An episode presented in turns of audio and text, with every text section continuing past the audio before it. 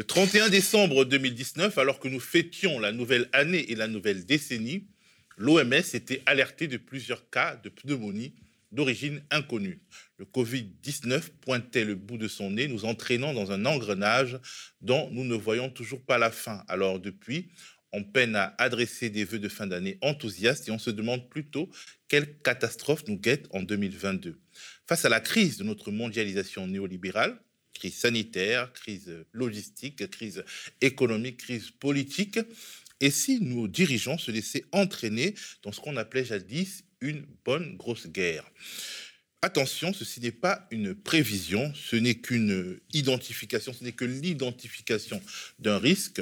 C'est une intuition fondée sur des données collectées et mises en forme par le tout nouveau média Élucide, dont l'originalité est justement de faire parler les évolutions politiques et économiques à travers l'exploitation de données. Élucide, dont notre camarade Olivier Berruyer et l'enthousiaste Taulier. Bonjour Olivier. Bonjour.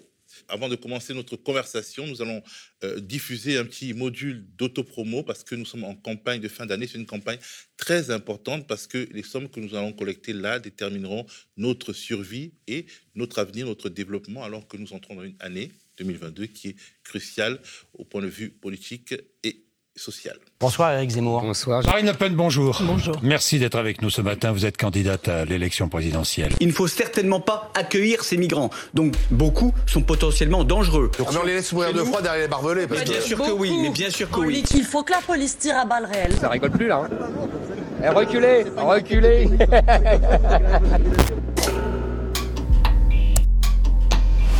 Salut à vous les matinaux qui nous regardez en direct. Bonjour à toutes et tous, quel plaisir de vous retrouver. Nous sommes sur le Média TV et c'est l'heure de la contre matinale.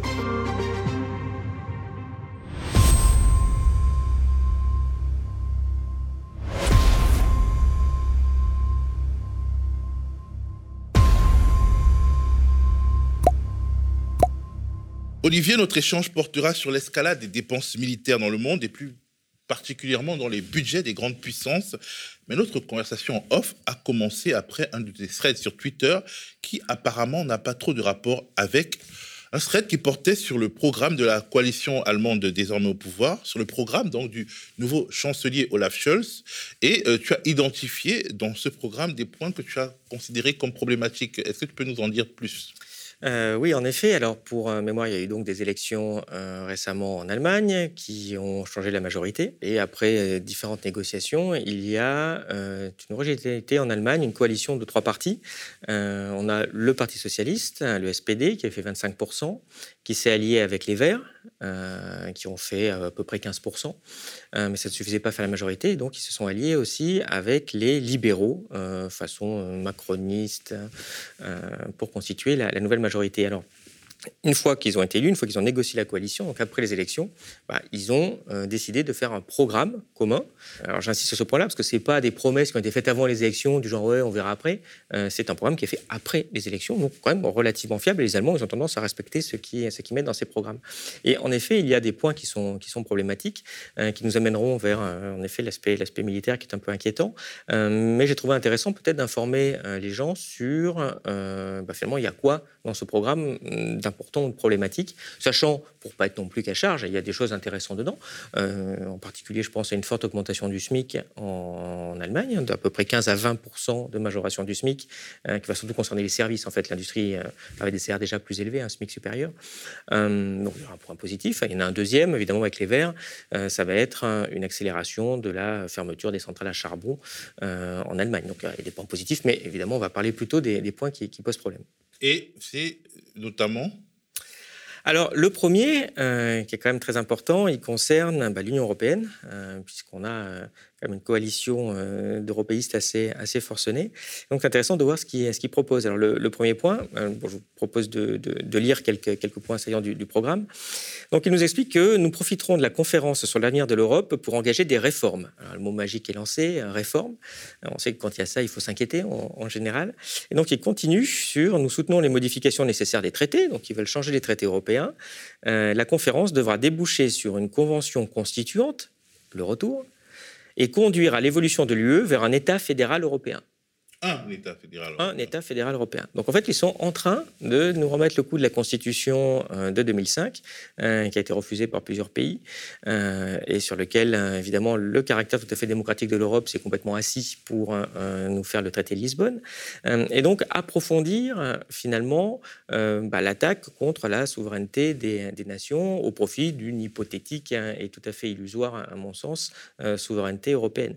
Mais il faut bien voir que euh, quand on dit, tiens, est-ce qu'ils veulent faire un État fédéral On est quand même sur quelque chose aujourd'hui de très ambigu. C'est déjà fédéral par certains points. Il n'y a déjà plus qu'une monnaie.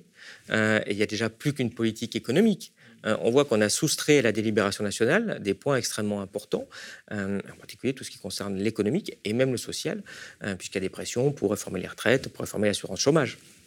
Ici, je vous ai mis la, dernière, euh, ce qu'ils appellent recommandation du Conseil européen. en fait, ce n'est pas du tout une recommandation. Si on ne le fait pas, on est sanctionné. Euh, sur toute la partie économique qui montre qu'il y a un cadre qui est unique en Europe et donc qui est déjà fédéral. Euh, et, euh, ou dans ce, dans, ce, dans ce, document, qui est assez court d'ailleurs, euh, on nous explique que, un, en gros, bah, il faut changer l'assurance chômage. Donc la réforme de l'assurance chômage qu'on vient de subir, c'est directement une réponse à ces recommandations du Conseil. Il nous explique, alors à l'époque, ils sont encore juste au moment où commence la crise Covid, ils nous disent qu'il faut se limiter à 1,2% de croissance des dépenses. Donc en fait, il faut diminuer les dépenses par rapport au PIB. Euh, et il nous explique dedans, euh, je me permets de lire, c'est quand même assez incroyable, dire c'est vraiment le Conseil de l'Union européenne qui dit à la France, c'est spécifiquement français, eh bien, il vous faut continuer de supprimer les impôts inefficaces et réduire les impôts sur la production donc on a des déficits colossaux. Ils nous disent qu'il faut baisser les impôts euh, des entreprises, en fait. Donc autrement dit, il va falloir augmenter les, les impôts. sur la production, ça s'est beaucoup entendu dans les éléments de langage des candidats à l'investiture LR. Bien sûr, et ça veut dire les impôts sur les entreprises. Et donc, comme forcément, il faut quand même payer des impôts, c'est-à-dire que c'est vraiment les consommateurs qui vont payer, euh, qui vont payer ces impôts. Et ça ne s'arrête pas là. Il faut réduire euh, les restrictions réglementaires, notamment dans le secteur des services. Ils doivent considérer qu'on est encore semi-communiste. donc, il faut enlever toute réglementation, il faut libéraliser les services. Donc, tous ceux qui travaillent dedans et qui ont encore quelques euh, limitations à un capitalisme qui devient de plus en plus délirant, bah, donc, il faut les faire sauter. Et ça se termine par, enfin, il faut bien sûr prendre toutes les mesures qui visent à stimuler la croissance des entreprises. Donc, euh, comme vous le voyez, il n'y en a que pour les entreprises, absolument pas pour les, pour les consommateurs. Et donc, il faut bien voir qu'on est complètement dépossédé de ces, euh, de ces faits fondamentaux sur la vie des gens et que euh, l'élection euh, présidentielle, hein, qui a d'ailleurs été euh, qualifiée il y a quelques jours par Castaner d'élection locale au niveau européen, et c'est vrai, c'est plus qu'une petite élection locale au niveau européen, ne peut pas changer la politique économique qu'il y, a chez nous. Et ce point-là, je l'avais cité la dernière fois, et donc j'ai souhaité vous montrer l'article de 1992, qui est une déclaration d'Alain Madelin au moment de la campagne de Maastricht. Et ce que j'aime bien chez les libéraux, c'est que souvent ils vous disent la vérité. Et pendant que on essaie de nous expliquer en 1992, mais oui, que Maastricht, vous allez voir, on va devenir la zone de plus forte croissance du monde. Oh là là, on, va faire évidemment l'Europe sociale, qui est devenu un sketch à ce niveau-là. Euh, on va être au plein emploi. Ils étaient presque en train de se dire qu'est-ce qu'on va faire? On va manquer de salariés tellement qu'il va y avoir des emplois créés. Et à ce moment-là, Alain Madelin euh, vous dit donc le 6 septembre 92, je cite la construction européenne porte une belle promesse libérale. Le traité de Maastricht agit comme une assurance-vie pour éviter le retour à l'expérience socialiste pure et dure de 1981-1983. Et il termine par L'Europe impose des contraintes, mais ce sont des contraintes heureuses, car ce sont des contraintes libérales chaque mot est juste, chaque mot, c'est tout à fait euh, transformé en réalité. Et on voit bien que, bah, évidemment, quand on est macroniste, quand on est dans, dans, cet axe-là, néolibéral, c'est super l'Union européenne. je comprends très bien qu'ils soient pour. Ils ont réussi à faire en sorte d'avoir un système qui imposent leur politique. Il ne peut pas y avoir d'alternative. Mais par contre, que des gens qui veulent une autre politique, qu'elle soit socialiste, puisque c'est eux qui sont visés, ou même un peu plus conservatrice à droite, ne pourront pas la mener euh, dans le cadre européen. Donc on voit le côté antidémocratique. Euh, du, euh, on est déjà dans un cadre antidémocratique, mais comment la coalition allemande donc veut le renforcer? Quels sont les, en, dehors du fait qu'ils réaffirment leur volonté de créer un État fédéral européen, qu'est-ce qu'il y a en plus que tu as identifié? Eh bien, ils, ils veulent aussi jouer du droit, parce qu'on a vu qu'il y a quelques mois, il y a eu une vraie tension avec la Pologne, hein, qui essaie de réaffirmer son droit national par rapport au droit européen. On a vu tout de suite hein, tous les européistes réagir en disant non, non, il est hors de question que le droit national soit supérieur au droit européen, parce qu'on y réfléchit en termes démocratiques est complètement fou quand même. Euh, et là, ils en remettent une couche. déjà, ils vous disent que nous nous engageons et soutenons le fait qu'à l'avenir, la Commission européenne fasse également avancer les procédures contre les violations systémiques des traités. Donc déjà, pour tous ceux qui se disent tiens, on va désobéir au traité, mais on est déjà en train de vous dire que le bâton, il va arriver très très très très vite. Et encore beaucoup plus intéressant, c'est un peu plus technique, mais ça me semble intéressant que les gens le comprennent ce, truc-là, parce que c'est une façon de diminuer vos droits par du droit. Euh, il nous explique nous voulons qu'à l'avenir, les droits découlant de la charte des droits fondamentaux de l'Union européenne puissent également être invoqués devant la Cour de justice de l'Union européenne lorsqu'un État membre agit dans le champ d'application de son droit national. Qu'est-ce que ça veut dire?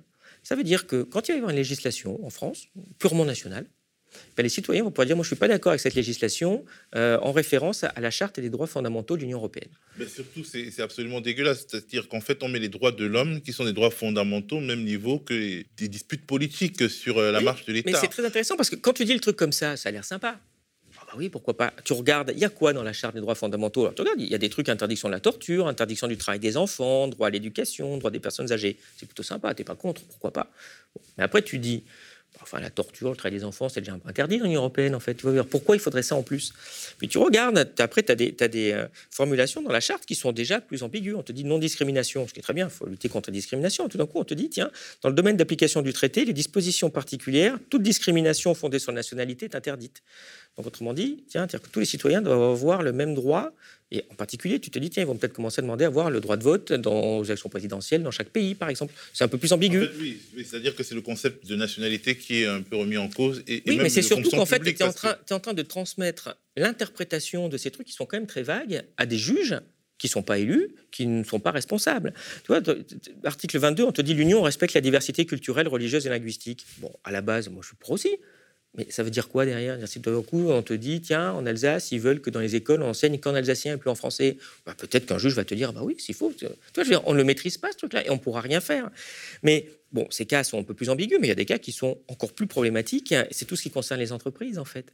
Le, premier, regarde, il y en a un qui te dit, tu as le droit de propriété dedans. Donc, c'est bien, on te dit, nul, nul ne peut être privé de sa propriété, euh, si ce n'est pour cause d'utilité publique.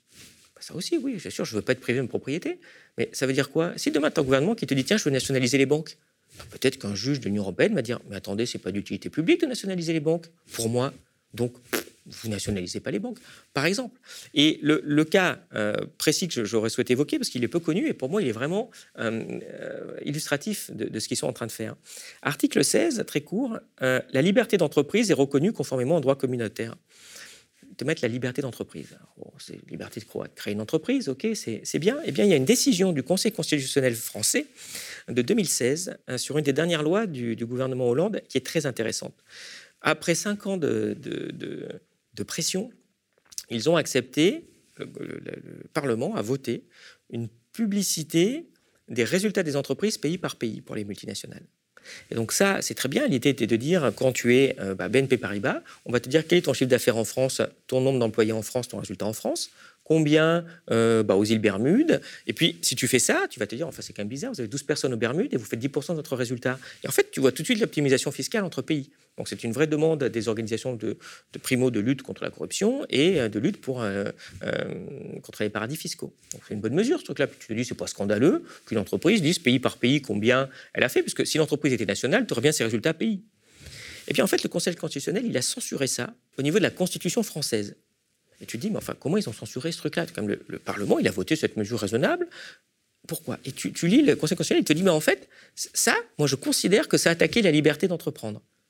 Tu te dis, enfin, la liberté d'entreprendre, quel rapport? Puis d'ailleurs, ça vient d'où au niveau de la Constitution? Et il te dit, non, non, attendez, la liberté d'entreprendre, ça découle directement de l'article 4 de la Déclaration des droits de l'homme de 1789 je ne me rappelle pas avoir lu ça dans la déclaration de 189. Et il y a quoi dans l'article 4 C'est très court, c'est le fameux qui te dit La liberté consiste à pouvoir faire tout ce qui ne nuit pas à autrui. Donc, en 1789, tu as Robespierre, euh, as, Mirabeau qui écrivent Voilà, la liberté, c'est faire ce qu'on veut sans nuire à autrui. Et bien, tu as le Conseil constitutionnel qui dit bah, quand ils ont écrit ça, en fait, rends-toi compte, ça interdit de demander une, euh, une, analyse, une publication des résultats pays par pays ou multinationales on se fout la gueule du monde, en fait. On voit très bien que là, le Conseil constitutionnel, il sort complètement de son rôle. Il est en train de faire de la politique. on n'est plus dans un respect de la Constitution, je veux dire. Et, donc, on voit qu'avec du droit, j'ai complètement fait dérailler une volonté du Parlement et qui représentait, je pense que 80% des citoyens sont d'accord avec ça quand même, quand on explique les choses. Donc on voit que cette façon d'instrumentaliser le droit contre les droits démocratiques, c'est quelque chose auquel il faut faire très attention.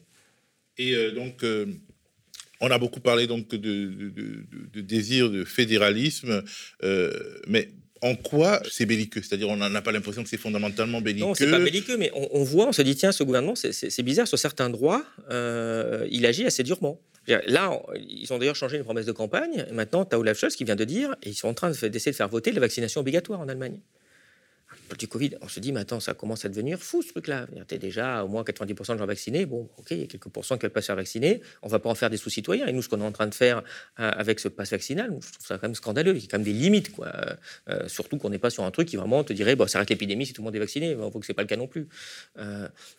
Et, donc, cette attaque hein, de, droits fondamentaux a tendance à se répandre, évidemment, ici, au prétexte de la crise du Covid.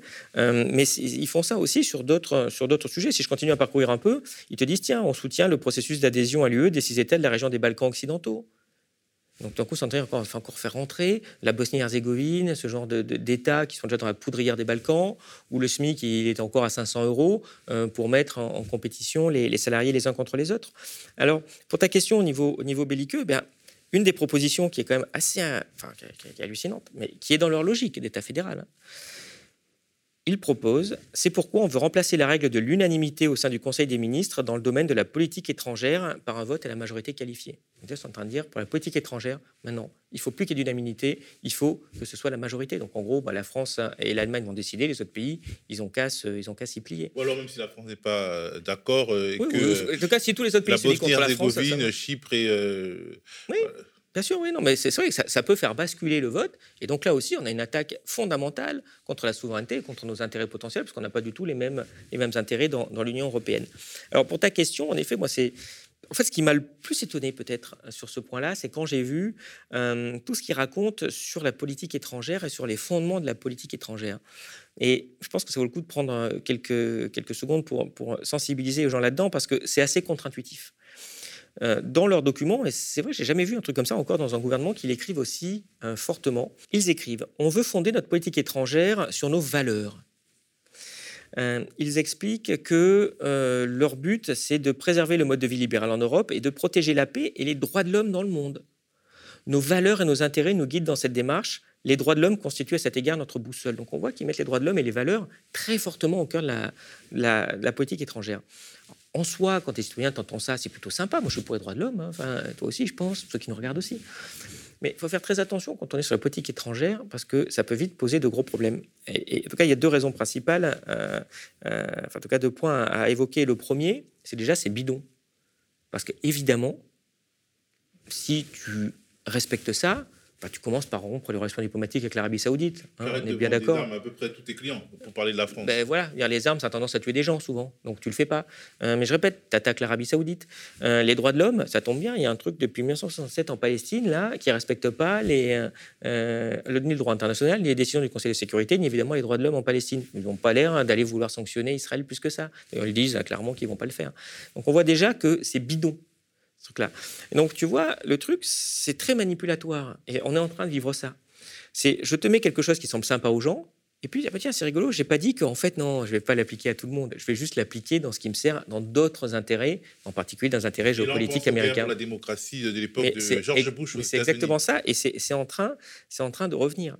Parce que le deuxième point là-dedans, c'est quoi, la, c'est quoi la, la diplomatie, en fait?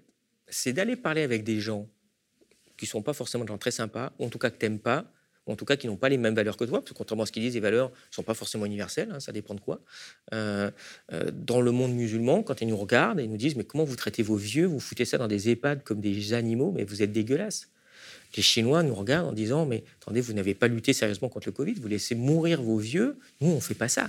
Donc, dire, les valeurs, elles sont, euh, sont pas si universelles que ça sur certains points, mais surtout, c'est que la diplomatie, ça consiste à faire des deals. Normalement, tu fondes ça sur des intérêts. C'est quoi mes intérêts? C'est quoi tes intérêts? On n'est pas d'accord? Allez, on va faire 50-50. C'est ça. C'est pas toujours glorieux, mais ça permet de maintenir la paix. Si tu es sur des valeurs, tu peux plus négocier, parce qu'en fait, tu, ne négocies jamais sur tes valeurs. Tu vas pas dire aux Chinois, tiens, il y a un de vos opposants, là, vous lui avez mis 10 ans de prison parce qu'il vous a critiqué. Ah non Allez, dis-le, vous lui mettez 5 ans, ça ira bien. Tu veux pas qu'il aille en prison. Et donc, je veux dire, tu es forcément tout de suite au conflit sur des choses qui relèvent de la politique intérieure des, États. Je dis pas qu'il ne faut pas s'en occuper. Tu peux dénoncer, il faut dénoncer quand il y a des attaques aux droits de l'homme. Mais si tu dis, je base toute ma politique étrangère dessus, qu'est-ce qui va se passer? Tu vas aller au conflit, en fait. Et le conflit, il, va, il peut dégénérer en guerre suivant ce que tu fais. Donc c'est quand même quelque chose qui semble sympa, mais sur lequel il faut faire attention, il faut défendre les valeurs et les droits de l'homme, mais il faut faire attention, il y a des limites. Et si tu n'es pas ces limites, et en particulier ce qu'est en train de faire la, ministre des Affaires étrangères, hein, qui, est, qui, est, verte, et les Verts en Allemagne, ils sont beaucoup plus atlantistes et beaucoup plus va en guerre, euh, un peu dans le style, oui, BHL, quoi, pour faire, pour faire simple. C'est cette idéologie-là, euh, ou ce qu'était Hillary Clinton aussi. Il hein. faut faire attention, ça paraît sympa, ça finit par des conflits. Euh, mais on va, on va discuter. Alors donc, euh, globalement, quand tu, euh, décris l'ouverture donc de l'Union européenne aux pays des Balkans, le vote non à l'unanimité mais à la majorité sur les grandes orientations de la politique étrangère, on a l'impression que l'Europe doit être une sorte d'État fédéral qui se retrouve nez à nez avec la Russie. Bah, il y, a, évidemment ce, risque-là. Hein. Euh, si on continue à lire, ils te disent nous continuerons à soutenir l'Ukraine dans la restauration de sa pleine intégrité territoriale et de sa souveraineté. Et euh, quand ils parlent de la Russie, ils, expliquent que nous appelons à la fin immédiate des tentatives de déstabilisation contre l'Ukraine, de la violence dans l'est de l'Ukraine, de l'annexion de la Crimée qui est contraire au droit international. Euh, ce que déjà est faux, c'est beaucoup plus discutable. Hein. Il y a beaucoup de discussions chez, chez juristes internationaux, puisque le, la Crimée, elle a voté, enfin, le Parlement criméen a voté son départ de l'Ukraine, son rattachement à la Russie, hein, de même qu'il y a eu un référendum, alors dans des conditions tout à fait discutables. Euh, mais euh, euh, on sait que c'est une zone qui est pleine de Russes, enfin majoritairement Russes. Alors, c'est un point important, parce qu'évidemment, l'Ukraine, bon, tout le monde s'en moque un peu, c'est quand même le plus grand pays d'Europe en termes de, taille. Il ne faut pas oublier que en 1914, l'Ukraine, c'est un des buts de guerre du deuxième empire allemand. 25 ans plus tard, 1941, l'Ukraine, c'est un des buts de guerre du troisième empire allemand. Euh, et on s'aperçoit qu'actuellement, l'Union européenne vise encore à faire entrer dans son giron l'Ukraine. Euh, et c'est quoi l'Union européenne? Bah, C'est finalement la continuation de l'Empire allemand par d'autres moyens. Bah, Alors, il faut faire attention à ce, truc-là, euh, parce qu'on rentre dans une zone, on va en parler un peu, plus tard avec quelques cartes, qui est extrêmement sensible et qui peut, à mon avis, rapidement euh, tourner, comme on voit les pressions actuelles, euh, dans, des, conflits militaires. Mais il y a aussi des conséquences qui sont très concrètes pour les gens, parce que j'en dis pourquoi ils nous parlent de ça. actuellement, le prix du gaz, on en a parlé il y a, il, y a, un mois, il continue à exploser, c'est en train de se passer là, à la frontière de l'Ukraine. Le, le prix du gaz a été multiplié par 10 en un an et demi. Euh, je vous mets le graphique, quand vous regardez, c'est des niveaux jamais atteints. Et je rappelle que c'est non seulement le prix du gaz, mais c'est aussi le prix de l'électricité qui va suivre ça, parce que bah, grâce à l'Union euh, euh, européenne, on a indexé le prix de l'électricité sur le prix du gaz. Et la Commission européenne, il y a encore une quinzaine de jours, vient de dire on envisage d'interdire aux États de souscrire des contrats de gaz à prix ferme sur longue période qui permet de dire, bon, une fois pour toutes, on discute avec, avec la Norvège, avec la Russie. pendant 20 ans, on vous achète le gaz, tel prix, donc il n'y a plus de surprise. Non, l'Union européenne dit qu'il faut être au prix du marché. Et le prix du marché, on voit ce qu'il est en train de faire. Et c'est pour ça Mais quels sont les mécanismes par lesquels le, prix du gaz augmente? C'est la Russie qui se venge de l'Europe en faisant augmenter les prix? C'est pas forcément se venger. Il y, y, a des craintes. Alors, il y, a, toute, une, toute une mécanique qui est, qui est complexe à ce, à ce niveau-là. Il faut savoir que et encore l'Ukraine qui est là-dedans. Euh, comment le gaz il arrive en Europe euh, En bonne partie, il passe par l'Ukraine, par des gazoducs. Et évidemment, il faut payer l'Ukraine, il faut payer la Pologne avec des droits de passage qui sont élevés, hein, qui coûtent 5 milliards par an quand même aux, consommateurs. Et donc, il y a une dizaine d'années, a été décidé de créer un gazoduc dans la mer, directement entre l'Allemagne et la Russie, qui s'appelle Nord Stream 2, et qui est au centre de pression depuis, euh, depuis des années pour empêcher l'Allemagne d'avoir un robinet directement sur, sur la Russie. Ce qui semble fou, parce qu'on se dit, bah, c'est beaucoup mieux d'être directement chez le producteur plutôt que d'avoir des pays au passage. Parce qu'en 2014, l'Ukraine avait menacé de couper le gaz, en fait. Donc évidemment, ça nous met une pression euh, sur, sur nous et ça donne des revenus à l'Ukraine. Alors, moi, je comprends pas parce qu'en fait, on nous disait en gros que l'Allemagne d'Angela Merkel était très, euh, disons, très. Euh, euh, comment je peux dire, euh, qu'elle était euh, laxiste vis-à-vis de la Russie, parce que justement, elle était liée à la Russie par le gaz, puisque c'était son principal fournisseur de gaz. Et voilà qu'on nous dit que la même Allemagne, en, fait, pousserait vers, disons, en tout cas, le programme de la coalition allemande pousse à la défiance vis-à-vis de la Russie. Oui, enfin, tu sais, c'est des relations qui sont complexes. Hein. Enfin, on a besoin du gaz russe, les Russes, ils ont besoin de l'argent, euh, de la vente du gaz. Donc voilà, on est tous interdépendants là-dedans. Et euh, mais ce qui, est, étonnant, en tout cas, Merkel était raisonnable. Elle a fait de la diplomatie, Merkel. C'est ce que je disais tout à l'heure. Bah, elle a dealé, c'est quoi mes intérêts, c'est quoi tes intérêts? Mais évidemment, à chaque fois que tu te mets à dealer, on te dit, vous êtes une espèce de vendu. Ok, mais quand on ne le fait plus, on va voir ce qui se passe. Et ce qui se passe, ça peut être extrêmement dangereux.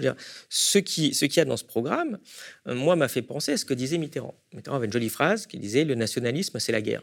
C'est une de ses dernières phrases dans son dernier discours quand il est parti. Le nationalisme, c'est la guerre. Mais moi, j'aimerais que chacun réfléchisse. Qu'est-ce qu'il y a de plus nationaliste qu'un européiste? Qu'est-ce qu'il veut l'européiste? Il veut faire une nation. Il veut regrouper tous les États pour faire une grande nation. On te dit il faut peser face à la Russie, il faut peser face à la Chine. Pour constituer une nation qu'une bonne guerre? oui, entre autres, si tu veux, mais, mais, il faut bien voir. Et en plus, c'est un nationalisme qui est vraiment pervers, parce que si tu prends du zimourisme, ils sont nationalistes français. Mais à la rigueur, bon, bah, tu te rattaches à la France, tu fantasmes un peu ton passé. Mais le nationalisme européiste, il se rattache à rien. Il n'y a jamais eu de pays européen, et euh, spoil, hein, il n'y en aura jamais. Et, on voit qu'ils ont toutes ces caractéristiques du nationalisme, ces caractéristiques belliqueuses. Euh, et quand tu écoutes des discours, en particulier de, la partie des socialistes, hein, euh, enfin, soi-disant, hein, très socialistes libéraux au Parlement européen, surtout actuellement, tu as, euh, tu as des choses qui sont extrêmement, extrêmement violentes, extrêmement inquiétantes en termes de, propagande de guerre. On est en train d'avoir ça. Hein. Moi, je, vous propose juste un, petit, schéma qui rappelle les dix principes de la propagande de guerre euh, qu'avait défini Anne Morelli, qui sont très intéressants. Euh, tu as très souvent ça dans à peu près tous les conflits. tu as, nous ne voulons pas la guerre. On te le dit actuellement, tu as une guerre à la Russie, vraiment, on n'en veut pas. Hein. L'ennemi est notre agresseur. Alors, la Russie fait des trucs. nous, on n'a vraiment rien fait. Hein. L'ennemi a un visage odieux. Ah, c'est les sales, c'est la russe. Notre cause est noble. Nous, on est toujours pour les valeurs et les droits de l'homme. Hein. Oh, et nous, c'est jamais pour le pognon, hein, c'est jamais pour la géopolitique. Euh, bon, je passe les, deux suivants parce qu'ils concernent vraiment du conflit. Euh, on te dit, bah, tiens, regardez, tout le monde soutient notre cause. Notre cause est sacrée. Ceux qui mettent en cause les propagandes sont, des traîtres. On te dit souvent, tiens, le chef ennemi, il a le visage du diable, en fait. Donc on est sur, sur un début de propagande qu'on a connu. Hein. Tu as connu ça euh, sur la Libye et Kadhafi, tu as connu ça à Saddam Hussein. Pour ceux qui ont un peu de bouteille, eh c'est toujours la même chose. on voit qu'il commence à y avoir ça sur la Russie et qu'il commence à y avoir ça sur la Chine aussi, qui sont évidemment les deux, les deux prochains ennemis. On voit très bien que c'est surtout des ennemis du bloc américain et que l'Union européenne, évidemment, toujours à la traîne. Hein. Un, des, un, des, un, des, autres points concerne la Chine. Euh, pour sortir un peu de, l'Europe de l'Est. Euh, quand tu regardes ce qu'ils te disent, ils te disent nous voulons et devons concevoir nos relations avec la Chine euh, au niveau du partenariat, de la concurrence et de la rivalité systémique. alors, pour que ce soit bien clair, il t'explique, c'est quand même assez extraordinaire, nous aspirons à une étroite concertation transatlantique en matière de politique chinoise. Donc, on va s'aligner, évidemment, sans aucune surprise sur les États-Unis, mais au moins on te le dit. Et une phrase qui est, qui est, quasiment macroniste du en même temps, te disent, dans le cadre de la politique d'une seule Chine de l'UE, nous soutenons la participation objective de Taïwan aux organisations internationales. Donc il n'y a qu'une Chine, mais il y aura quand même deux représentants. Donc en fait, il n'y a, pas, a pas une seule Chine. Et ça, c'est extrêmement violent et c'est extrêmement belliqueux. Pareil pour les, euh, pour les Chinois.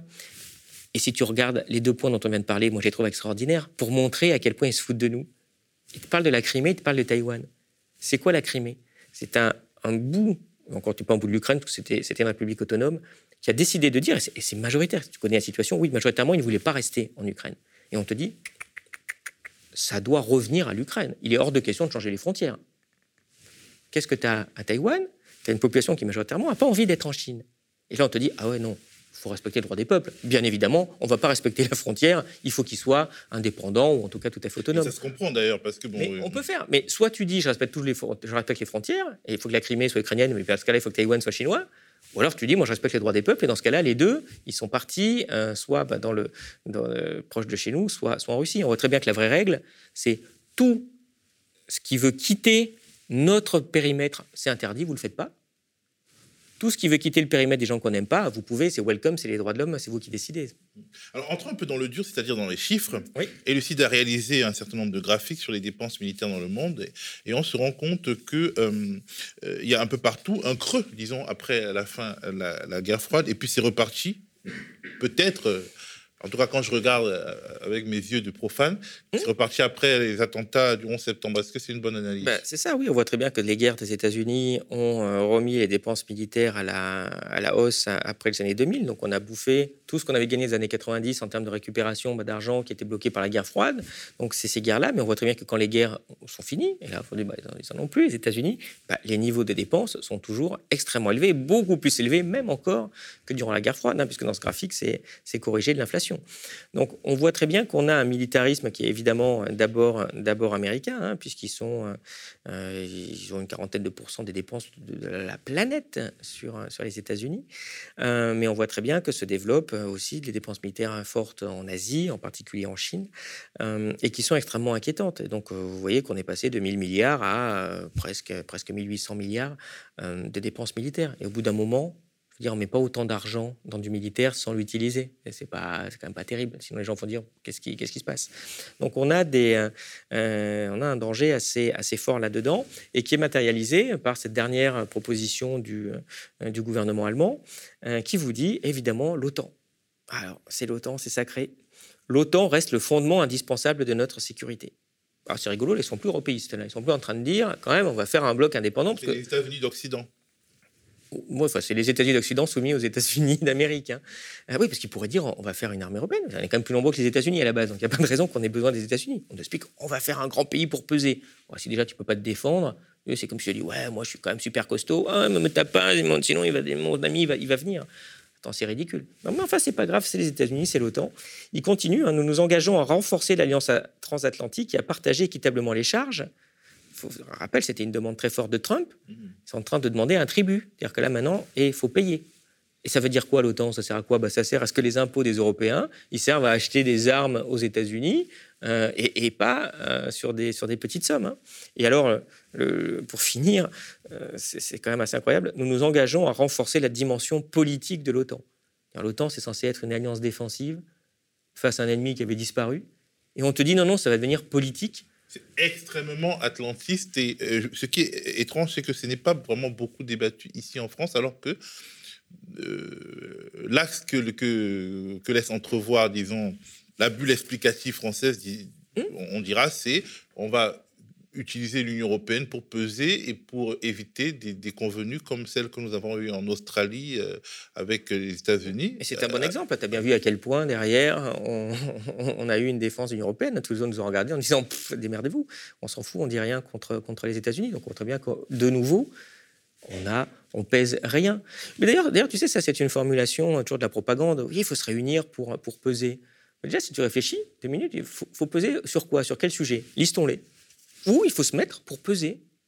Bah, tu regardes, il n'y a pas 50 trucs, de quoi on parle bah, Nous, de quoi, la France a besoin de peser sur un certain nombre de domaines, notamment la défense, la vente d'armes, euh, enfin, pour éviter des déconvenues comme celles qui nous arrivent en Australie avec les États-Unis. Mais ok, mais est-ce que ça a marché Non? Non, ça n'a pas marché, mais on ah, dit que si ah, on fait l'Europe fédérale, peut-être que ça marchera. pour, ceux, pour ceux qui, aiment Tintin, hein, tu sais, Caramba, encore raté. Ah, 87e échec de suite. Mais, mais non, ça va bien marcher un jour. Ça fait, ça fait que 80 ans qu'on essaye tu verras que dans 5 ou 6 siècles, ça commencera à marcher, qu'on commencera à peser peut-être. Le réarmement, euh, si on peut le chiffrer. Oui, non, mais j'insiste. Hein. Est-ce qu'on peut peser sur l'économie? Tu pèses rien. On a ouvert les frontières, on a mondialisation, donc ça ne sert à rien de se grouper. Il n'y a plus rien, il n'y a plus de droit. Mais si tu regardes où tu peux peser, il faut peser quoi? Sur le climat? Ben, Sur le climat, il faut peser international, on ne va pas peser à 20. Donc si tu regardes, il n'y a pas beaucoup de, points sur lesquels il faudrait vraiment se grouper pour peser. Si tu regardes, il y en a qu'un, hein, c'est la guerre. Ouais, il faut se grouper pour faire la guerre. Ouais, ça, ok, je suis d'accord. Mais ça s'arrête là. Hein. Tout le reste, tu, tu, n'as pas à constituer une zone prédéfinie pour peser, parce qu'en fait, tu peux jamais peser. Pourquoi? Parce qu'on n'est pas d'accord. C'est ça qui est fondamental. C'est que ce raisonnement, il est complètement biaisé. Que tu dises, je veux quelque chose. Qui est d'accord avec moi Venez et on pèse. Ça marche. Mais si tu dis, on se met à 28, complètement différent. On se ressemble. Et, on va peser. Mais tu peux pas peser, on n'est pas d'accord. Regarde, je, prends un exemple un peu bête, mais imagine qu'on se dise, tiens, faisons ensemble, tous les deux, Illucide, les médias, un petit média. En plus, pas. Bon, on va pouvoir, pourquoi pas On ne pense pas des choses très différentes, on peut faire un truc sympa. Imagine que je te dise, non, on va pas peser assez face aux grands médias. J'ai une bonne idée, ce qu'on va faire, on va faire un média, et puis au comité de réaction, on va mettre Le Pen, Zemmour, Pécresse, Macron, Mélenchon, Jadot. Et puis, on va peser. On, va, on est nombreux. Pesons. Qu'est-ce qu'on va faire comme chaîne ensemble là-dedans? On est d'accord sur rien? On va faire la chaîne météo. On va pas faire autre chose. Mais on pourra pas, on n'est pas d'accord. Une chaîne de MMA peut-être. Oui, mais, mais c'est normal. Mais je, je blague, mais, mais c'est fondamental ce truc-là. Qu'est-ce que tu veux faire avec les Polonais hyper conservateurs, avec les socialistes en Espagne, avec le macronisme complètement dégénéré, avec l'Italie, c'est du n'importe quoi, maintenant ils ont, ils ont, presque un parti unique. Tu peux jamais peser, on n'est jamais d'accord en fait. Tu pourrais dire, bien, moi, je veux peser sur les prix du gaz, je veux négocier un truc. Qui est d'accord et puis, puis tu auras peut-être France, Allemagne, l'Italie va te dire non, l'Espagne va te dire oui, peut-être le Brésil, c'est pour mon exemple, mais, un État qui ne fait pas partie de la zone euh, pourra te dire, mais moi je vous rejoins, tu vois, s'il faut peser, on pourrait prendre des gens hors de la zone Union européenne pour peser face à... Bah, ça, c'est jamais, euh, ça, ça, jamais évoqué en fait. C'est ça l'escroquerie euh, fondamentale de, leur, projet. C'est pour ça que ça marche pas, c'est pour ça qu'on ne pèse pas. Quand est-ce que, la France a pesé pour la dernière fois? C'est quand il y avait De Gaulle. Alors certes, une figure historique, mais, même, c'était quelqu'un qui s'affirmait et qui est capable de dire tiens, vive le Québec libre, et je n'ai rien à la foutre de ce que pensent les autres. Et à ce moment-là, tu peux être écouté, tu peux être respecté, tu peux faire comme il faisait une politique arabe. Il faut demander à tout le monde, personne n'est d'accord, tu peux pas. Je veux dire, De Gaulle, moi, j'avais interviewé son conseil diplomatique euh, en 2014, expliquait très bien qu'il s'arracherait les cheveux, parce que c'est lui qui conseillait, ils ont fait la politique de la France ensemble pendant, pendant 10 ans. Enfin, euh, les problèmes qu'on a avec l'Ukraine, avec la Russie, mais ça se règle en quelques heures de discussion avec des gens qui sont compétents et qui veulent arriver à des accords. Nous, ça fait des années qu'on est en train de créer un conflit. Et il y a une vraie probabilité qu'il y ait bientôt un conflit et qu'on se retrouve avec encore une propagande pour, pour, soutenir ce conflit. Mélenchon l'a très bien expliqué dans un vraiment un, très bel article de blog il y a, y a, il y a 3-4 semaines euh, qui commençait par parler de Zemmour, mais après il a toute une partie géopolitique qui est vraiment extrêmement affûtée que je conseille aux gens. Alors, quand on parle donc des blocs qui pourraient s'affronter, euh, quand on observe les dépenses militaires, euh, qui augmente ces dépenses militaires dans le monde?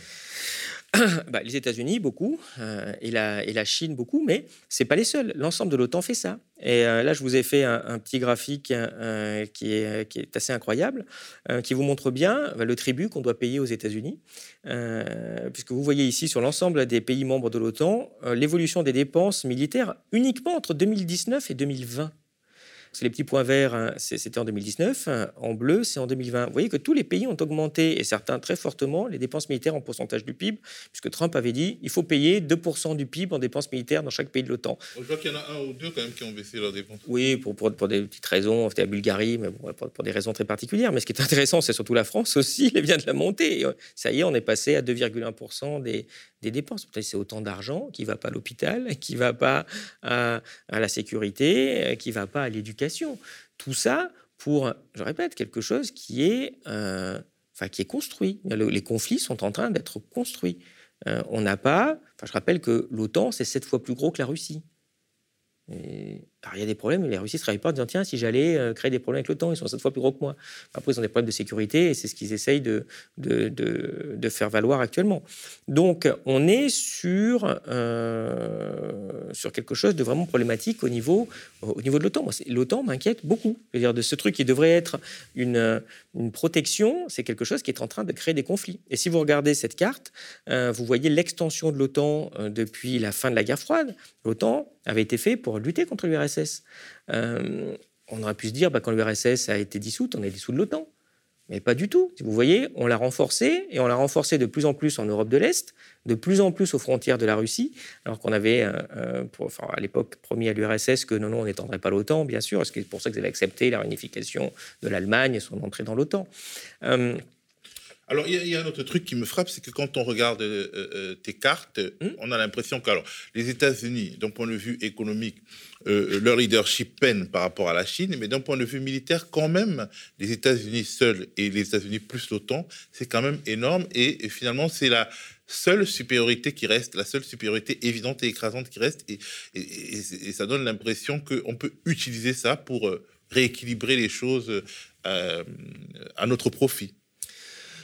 oui, bien sûr, mais ça veut dire aussi derrière que, mais de toute façon, c'est ce qu'avait très bien dit Eisenhower dans son, dans son dernier discours. Hein, il dit faites attention euh, au complexe militaro-industriel, à ce qui n'influe pas la politique. Or, on voit que, évidemment, euh, il représente une telle partie aux États-Unis et finalement, il commence à représenter une telle partie en France. C'est le dernier truc qu'on exporte. Maintenant, c'est des armes et nos, dirigeants, euh, comme Macron, sont des, sont des VRP euh, qui vont se prosterner euh, devant Mohamed Ben Salman en Arabie Saoudite, qui dissout des journalistes dans l'acide. Donc, c'est un, un, un, vrai, un vrai problème, hein, ce truc-là. Je veux dire, on est en train, je répète, de se faire raqueter. Tu regardes les dépenses françaises, bah, elles explosent. On atteignent 46 milliards. Avec ces dépenses françaises, on achète des armes françaises en France. France. Euh, je parle globalement au niveau de l'OTAN hein, euh, sur, ces, euh, sur, ces, sur ces dépenses-là. Et puis on n'achète pas 100% de matériel français non plus. Hein, on achète des technologies militaires américaines. De toute façon, je rappelle qu'on a un peu détruit l'industrie chez nous. Donc ouais, c'est vrai que ça vivote encore un peu au niveau du militaire, mais ils ont aussi besoin derrière de l'industrie militaire américaine pour, pour, faire, pour faire certaines de ces armes. et en tout cas, c'est un peu raquette de l'Allemagne. Les Européens achètent plus des armes américaines que des armes européennes. Bah, bien sûr, parce que là, tout d'un coup, tu vois de nouveau, pas l'européisme, on va peser. Oh bah, flûte alors. C'est rigolo, c'est ce qu'essaie de faire Macron actuellement. On peut quand même reconnaître ça. Il essaye de dire ah non, quand même, il faudrait quand même qu'on achète des armes européennes. Bon. Euh, ok, pourquoi pas. Euh, on voit très bien que les autres lui disent non et ils vont continuer à acheter des F-35 américains. Mais, euh, tout, ça est, tout ça est incroyable. il y a une anecdote pour sortir des armes. Je ne sais pas si tu as vu. Joe Biden vient de créer des subventions aux voitures électriques aux États-Unis. C'est pas rien, ça peut être 10, 12 000 dollars par voiture. Mais une bonne partie a dit vous avez la subvention si vous achetez des voitures électriques américaines. le contribuable bah, il va intervenir pour aider l'emploi chez lui. Mais sauf que nous, en Europe, ils ont répondu, hein, c'est interdit de faire ça. Et nous, quand il y a des subventions, il est interdit de dire que non, tu vas subventionner euh, des voitures qui sont, qui sont produites en Europe. Et au final, bah, quelle est la voiture la plus vendue en France, euh, la plus vendue en Europe actuellement? Bah, C'est la Tesla, un modèle 3, euh, qui est une voiture américaine produite en Chine. Et c'est subventionné par le contribuable français. Et là, je pense à Hubert Védrine, qui avait cette jolie formule de dire l'Europe, c'est l'idiot du village global. Quoi.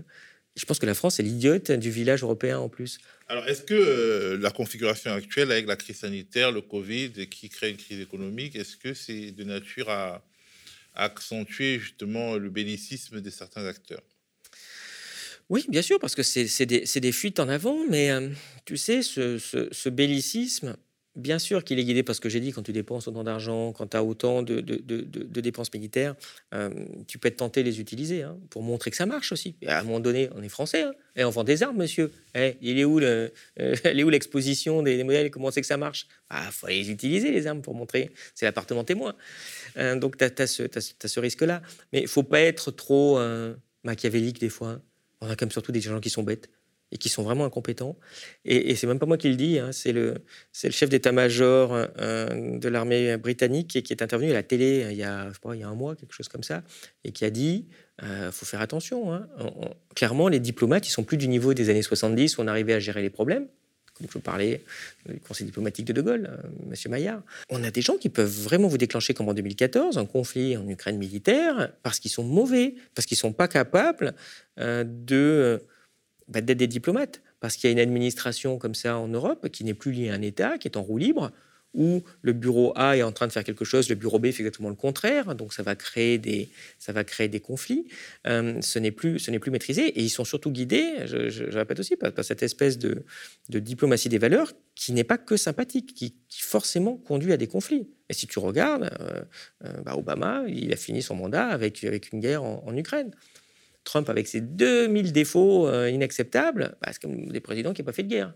Il n'a pas beaucoup de valeur, on va dire. Ok, mais Biden, oui, mais bien sûr qu'on en rigole et bien sûr que, c'est dégueulasse de ne pas avoir de valeur. Mais avoir la paix, c'est pas mal aussi. Parce que si tu as un conflit, le prix du gaz et l'inflation, ça va sacrément changer la vie des gens qui nous regardent. Hein. La paix, c'est une valeur, c'est une valeur sacrée. Bien sûr. Et, et, et euh, pour terminer, moi, j'avais juste envie de, citer euh, Georges Kennan. Pour, on ne dise pas, tiens, qu'est-ce qu'il raconte lui?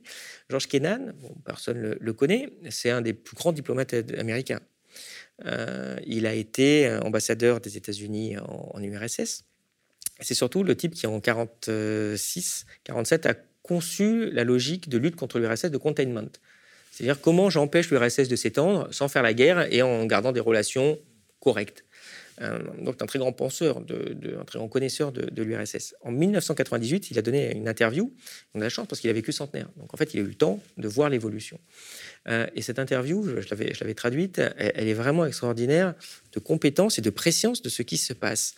Et qu'est-ce qu'il raconte euh, quand le journaliste va le voir en 98 C'est le moment où on va étendre l'OTAN à la Pologne, euh, et, à la Tchécoslovaquie. Euh, et qu'est-ce qu'il dit à ce moment-là euh, C'est quelques lignes que j'ai envie de vous partager. Il dit c'est une erreur tragique. Il n'y a absolument aucune raison d'étendre l'OTAN.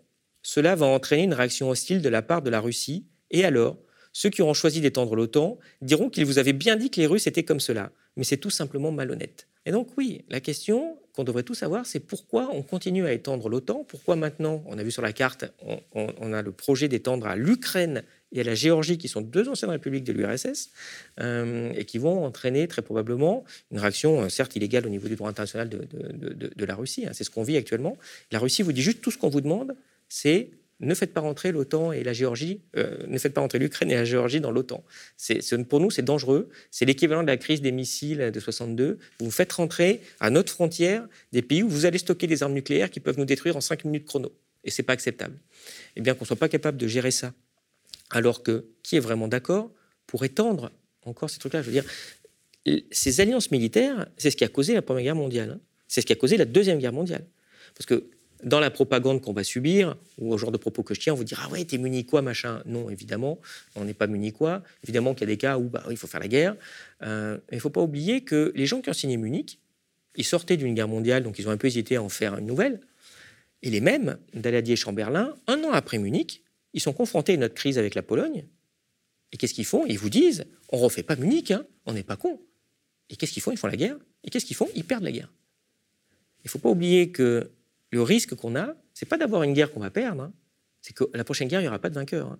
Avec les armes nucléaires, si on a de la chance, c'est quelques milliards de morts. Si on n'a pas de chance, on aura réglé le problème climatique et c'est les musaraignes qui pourront se développer pendant quelques dizaines de millions d'années. C'est ça le risque. Et c'est un risque qui était très présent dans les années 70, le nucléaire. Les têtes nucléaires, il y en a toujours des, des masses, des masses colossales, euh, comme on voit sur ce, sur, ce, sur ce, petit graphique que je vous ai fait. Euh, ça met en péril vraiment l'espèce humaine. Tout le monde s'en fout. On est maintenant dans des délires identitaires. Hein, on n'est plus en train de parler, comme je disais, ni des problèmes économiques sur la vie des gens, mais ni même des problèmes de sécurité, des problèmes d'extension qui se font dans notre dos, sans notre accord, où on risque de se retrouver dans des conflits avec l'OTAN qu'on ne souhaite pas, pour défendre des territoires qui sont, comme l'Ukraine, un des pays les plus corrompus au monde, un pays qui est en faillite totale, un pays qui, emprisonne euh, le, le, leader de l'opposition ukrainienne est en résidence surveillée. La semaine dernière, ils ont mis le deuxième leader de l'opposition aussi sous, poursuivi par la justice pour haute trahison. Donc, vous dire, c'est pas mieux euh, l'Ukraine que la Russie. C'est deux pays qui peuvent poser plein de problèmes. Il faut qu'on fasse attention à ne pas se faire entraîner euh, par l'OTAN dans des conflits sur lesquels on n'a vraiment, vraiment rien à faire. Merci beaucoup Olivier et euh, bonne vie à Lucide. Je rappelle que dans la description, il y a un lien vers la page YouTube et le site elucide.media.